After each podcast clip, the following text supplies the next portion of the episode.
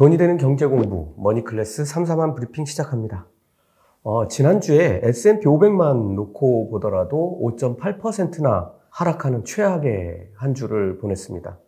어, 이에 따라서 월요일 휴장 후 어제 화요일장에는 반발 매수세가 크게 유입이 됐습니다. 어, 사실 뭐 별다른 재료는 없었습니다. 어, 지금 지수를 보면 다우 산업지수는 3,530포인트로 다시 3만 선을 회복한 상태입니다. 어, 나스닥은 11,069포인트로 11,000선 위로 다시 올라왔습니다. S&P 500은 3,764포인트로 3,336포인트에서 어, 거의 130포인트 정도 어, 상승해서 어, 다시 3,700대로 복귀한 상태입니다.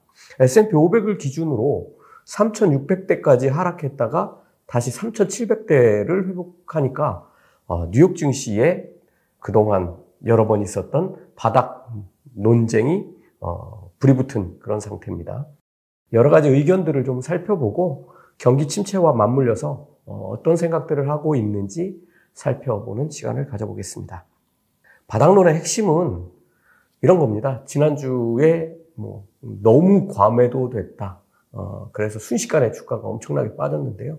어, 이 정도면 충분하다는 의견이 바닥론을 펼치는 쪽이고 그렇지 않고 S&P 500을 기준으로 3,200 혹은 3,300선까지 어, 지금 지수에서 약 20% 정도 더 빠져야 바닥일 것이다라는 주장이 대립하고 있습니다.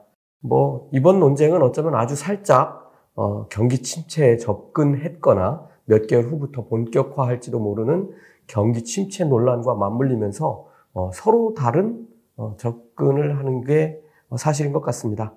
어, 좀 어떤 의견들이 있는지 좀 살펴보고 어, 우리는 어떤 생각을 가져야 할지 뭐 제 의견도 조금 넣어서 말씀드리겠습니다. 골드만삭스는 1950년 이후로 S&P 500이 17차례 15% 이상 어, 하락을 했었는데 그 중에서 11차례, 17차례 중에 11차례입니다. 11차례는 연준이 통화정책을 완화할 때에 이르러서야 상승으로 돌아섰다는 점을 강조하고 있습니다. 어, 이걸 지금 상황에 대입해 보면, 어, 이거 다음 달에도 뭐 giant step 어, 금리 인상이 뭐 지금 거의 뭐 98% 수준으로 확실하다. 지금 이렇게 배팅들을 하고 있는 걸 보면 이게 아직 바닥은커녕 어, 뭐 약세장 초입에 들어와 있다. 이렇게밖에 볼 수 없다는 의견입니다. 어, 이게 지금 이제 연준이 금리 인상을 본격화하는 그런 단계에 진입했는데 골드만삭스는 바닥은 아직 멀었다는 의견을 내고 있는 겁니다. 여기에다가 연준의 공격적 금리 인상을 곧 경기 침체로 받아들이는 분위기가 확산한 그런 상태고, 그렇죠? 어, 실질적으로 미국 시민들이 느끼는 체감 경기는 이미 바닥으로 고꾸라지고 있구나 하는 느낌을 가질 수밖에 없습니다. 어, 제가 그 미국에 계시는 분들 댓글을 좀 요청을 드렸었는데, 어, 저도 이야, 이 정도인가 하는 느낌이 들 정도입니다. 어, 이게 이제 이렇게 되다 보니까 투자 심리를 깨울 수 없는 이제 그런 상태에 이미 들어와 있다. 이렇게 보는 시각이 어, 지금 아직 바닥은 멀었다는 어, 그런 이유로 어, 보고 있는 겁니다. 어, 이거를 또 너무 밑에만 보면 그런데 위쪽을 보면 돈이 많은 사람들은 지금 돈을 쓰지 못해서 안달이고 뭐 어디 뭐 여행도 가고 뭐 차도 주문도 하고 하는데 안 되죠. 차가 안 나오니까. 어, 하지만 빈곤층으로 갈수록 지금 이게 입에 풀칠하는 먹고 사는 문제가 정말로 심각해지는 어, 그런 걸 볼 수 있습니다. 어, 그래서 이걸 또 다르게 보면 경기 침체는 이미 바닥에 그림자를 들여온 게 아닌가 하는 생각이 듭니다. 그러니까 지표상으로는 아직 경기 침체가 시작도 되지 않았다. 어, 이런 걸 고려하면 어, 이런 의견이 지금 가장 타당해 보이기도 합니다. 어, 경기 침체에 관해서 골드만삭스는 1년 내 침체 확률을 이전에 15%에서 30%로 두배 올렸습니다. 어, 근데 이제 뭐 뱅크 오브 아메리카 같은 경우도 경기 침체 확률을 지난주에 40%로 올린 상태입니다. 그러니까 어, 조금 시간이 좀 더 흐르고 어, 뭐 한 번쯤 더 큰 금리 인상이 단행됐을 때 어, 이들 뭐 투자은행이나 뭐 증권사들은 과연 이걸 어떤 수치 수준으로 끌어올릴까? 어, 전 이게 지금 우리가 바라봐야 하는 지점에서 생각해야 될 거라고 봅니다.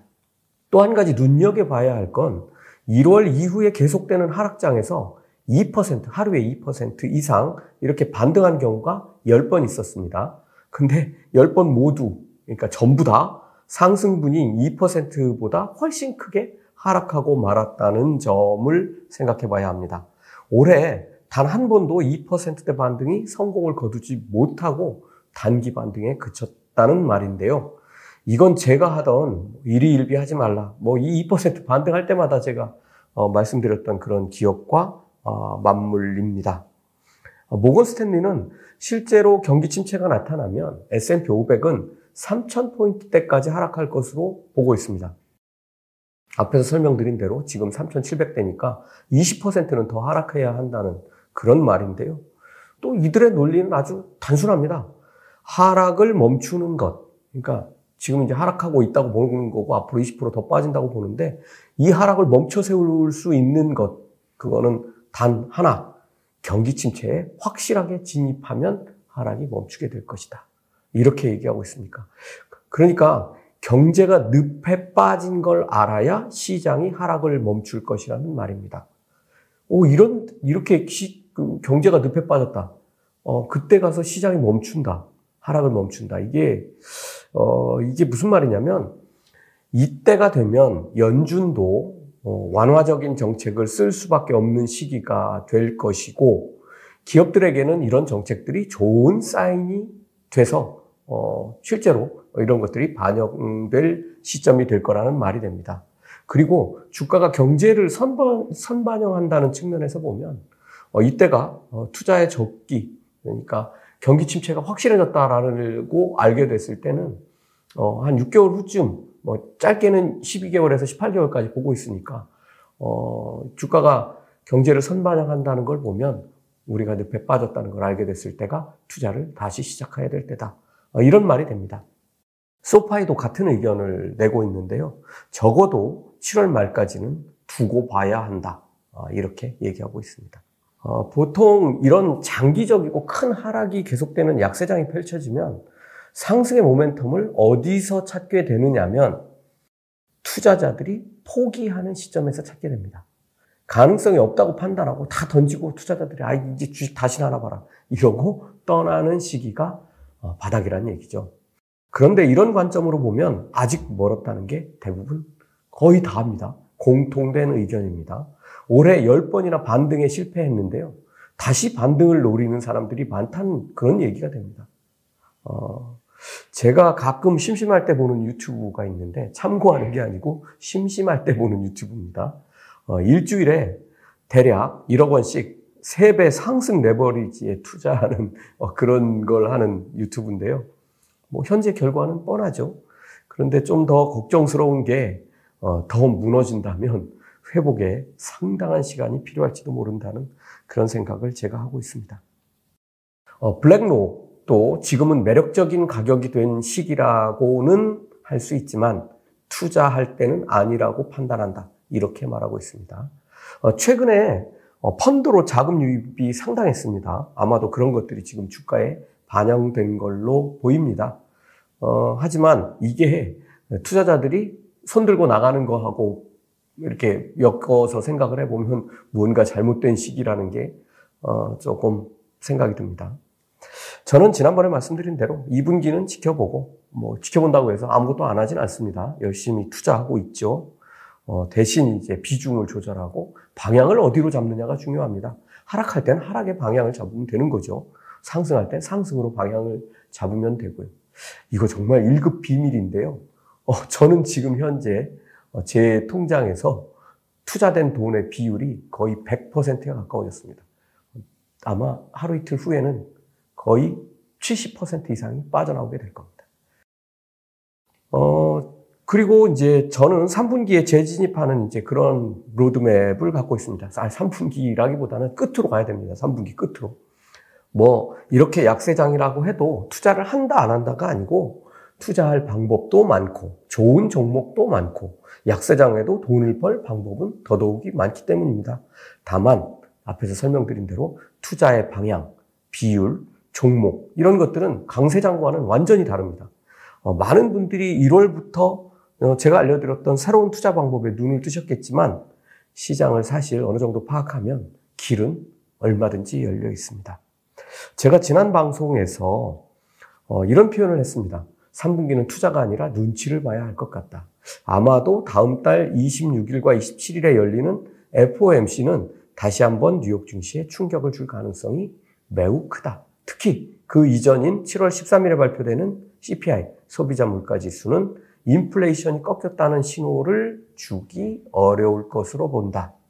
지금 연준은 6월 FOMC가 끝난 후에 어, 파월 의장과의 기자간담회에서 기자가 결정적인 질문을 하나 했다고 제가 어, 그 FOMC 기자간담회가 있던 날 아침에 제가 말씀을 드렸는데요. 어, 기자는 뭐 이렇게 질문한 거죠. 지금 FOMC 아니 연준이 지금 침체를 유도하고 있는 것 아닌가 하는 질문을 정말 송곳으로 찌르는 질문을 했습니다. 어, 그런데 저는 그 기자가 질문한 대로 지금 연준은 적절한 침체를 어느 정도 만들어가고 있는지 모릅니다. 아, 그래서 바이든 대통령도 그렇고 파월 의장도 그렇고 기회가 있을 때마다 어, 연착륙 하는 것이지 경착륙은 없다. 어, 침체는 없다. 뭐 이렇게 계속 얘기하고 있습니다. 어, 사실 이 침체를 만든다는 건 가장 좋은 즉각적으로 효과를 나타내는 인플레이션 억제책이라고 볼 수 있습니다.